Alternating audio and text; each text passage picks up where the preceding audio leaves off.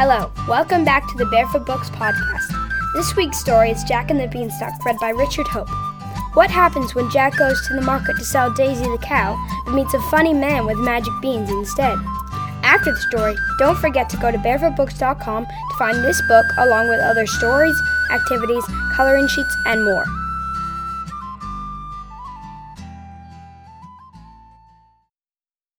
I'm not going to start by saying that Jack was lazy. When there was an adventure in the offing, he was not lazy at all. But most of the time, he just did a little bit of this and a little bit of that. Jack lived with his mum and Daisy, the cow, in a tumble-down farmhouse a little way out of town. Jack's mum liked to do just a little bit of this and a little bit of that as well. They didn't have very much money, but they didn't much care. Then, one day, there was nothing left to eat, not even a crust of old bread, and no money left either to buy anything. "It's no good, Jack," his mum said. "We'll have to sell poor old Daisy. You had better get up early tomorrow morning and take her to market. Make sure you get a good price for her." Jack knew better than to argue. Besides, he was very hungry. So the next day he got up at sunrise and set off down the lane with Daisy in tow. He had not gone far when he came around a corner and bumped into a funny little man. The man was wearing a big, baggy jacket with big, baggy pockets. "Good morning to you," said the man. "That's a nice-looking cow you have there. Do you fancy doing a swap for her?" Jack remembered what his mum had told him. So he asked, "What will you give me in exchange?" "These," declared the funny little man, and plunging a hand deep into one of his pockets, he pulled out 6 plump beans. "Those?" asked Jack. "Yes," said the funny little man. "These. Don't think these are just ordinary beans. Oh, no. These are magic beans. But you will have to be careful with them. I've lost the instructions for them, so I'm not sure what they do."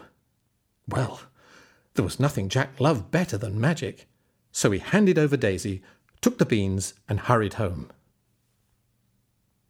As soon as he reached the back door, Jack burst into the kitchen and proudly threw the beans down on the table.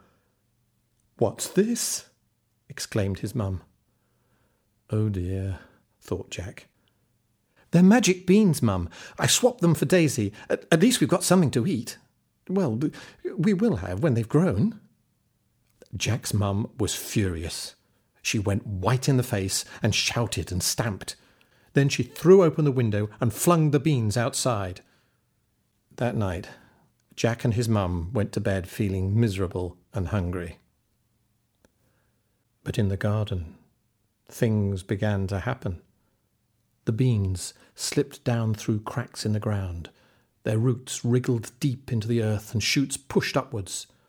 They burst through the hard crust of the soil, and twisting and tangling together, they grew high into the sky. They kept on growing and growing until they reached the land of the clouds. Then a long, wiry tendril reached down to the house and tapped on Jack's bedroom window. "Who's that?" Jack yawned. He saw strange shadows in the moonlit window, and, not sure whether this was a dream or a real adventure, he padded across the room and drew back his curtains. There, bending and swaying in the moonlight, was the most enormous beanstalk he had ever seen. "I wonder where the top of it goes to," Jack said to himself. There was only one way to find out.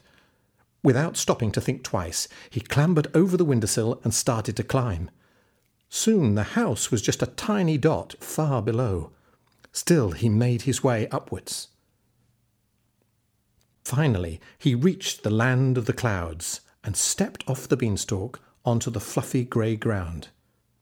In the distance he could see a huge castle. Jack walked straight up to it and knocked on the door. He heard the clank of keys being turned, the rumble of bars being slid back, and the rattle of chains being unfastened. Then, at last, the huge door creaked open a crack, and he saw a little old woman peering at him by the light of a candle. "You can't come in," she whispered. He'll be back soon. Go away. Please, Jack begged. I'm a stranger here and starving hungry. Can't I just pop in quickly for something to eat? The woman looked at him more closely and saw that he was a nice-looking lad with a ready smile. Very well, you can come in for a minute, she said, but don't let him catch sight of you. Who's he? asked Jack, as they made their way along the dusty castle corridors to the big kitchen. Lining the walls were mounds of huge, bulging sacks which jingled as Jack brushed against them. The giant, of course. If he catches you, he'll eat you for sure. He's got a foul temper, so you better keep out of his way. Hide among the sacks if you hear him coming. Then, just as she finished speaking, there was a crashing of heavy footsteps outside the room. Jack only just managed to hide behind a heap of sacks when the door burst open and in barged the giant. Fee-fi-fo-fum! I smell the blood of a stinky man. Where is he, woman? Where are you hiding him? The giant sniffled his way round the room until he came close to where Jack was hiding. Oh, don't be silly, said the old woman. All you can smell is the stew I've made. I was trying a bowl of it to make sure it was good enough for you. Would you like some? Soon the giant had slurped his way through an enormous bowl of stew. He belched loudly, then demanded, Fetch me my goose. I want some more gold. The old woman slipped out of the room and was soon back, cradling a huge, very gloomy-looking bird in her arms. Peeping out from his hiding place, Jack watched as the goose began to lay eggs, each one made of pure gold. As each egg appeared, the giant put it into a giant egg box. Then he demanded, Now fetch me my harp. I want some music. Once again, the old woman bustled out of the room and came back holding an exquisite harp made of pure gold.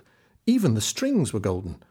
Play, harp, play, shouted the giant. And, as if by magic, the room was filled with the most beautiful, gentle music as the strings began to vibrate all by themselves. Soon the giant fell asleep and his snuffling and snoring echoed round the room.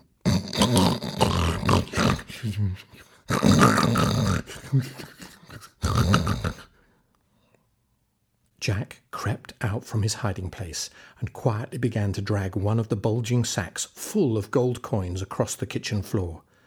It was very heavy and it jingled as he pulled it, but the giant did not stir.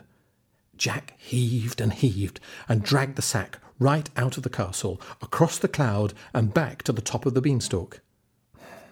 The sack was too heavy for him to carry any further, so he left it there and slid quickly down. When he reached home, Jack found his mum staring up at the beanstalk and scratching her head.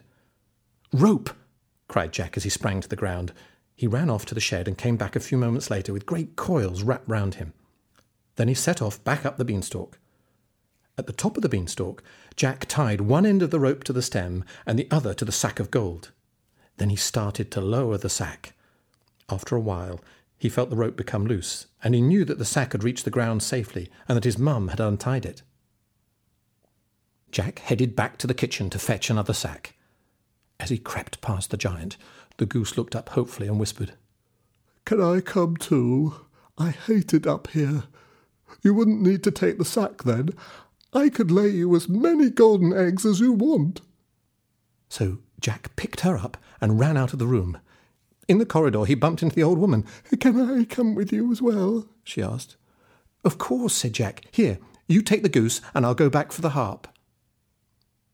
But as Jack picked up the harp, it suddenly cried out, What's going on? Who are you? Help! Help! Jack raced out of the kitchen just as the giant woke up, saw what was happening and began to give chase. Faster and faster ran Jack. Closer and closer came the giant. As he reached the top of the beanstalk, Jack could feel the giant's hand on the hairs of his neck. Quick! he shouted.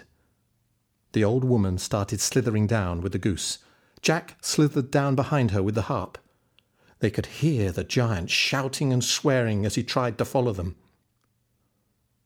The beanstalk bent and swayed wildly, first to the left and then to the right, but the old woman and Jack reached the ground safely. Jack grabbed the rope. He pulled until he could see the giant hanging on for dear life, glaring down at him. Then he let go. Boing! The beanstalk shot upright like an enormous catapult. Unable to hold on any longer, the giant flew off the end. He soared away into space and was never seen again. And, as far as I know, he's still there. The old woman went inside to make a pot of tea. Mum put the golden harp on the kitchen dresser, and Jack made the magic goose a special hut. He put the sack of gold in the cellar and took out a coin whenever he needed to buy something.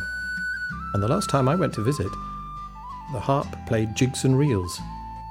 So we all had a merry dance.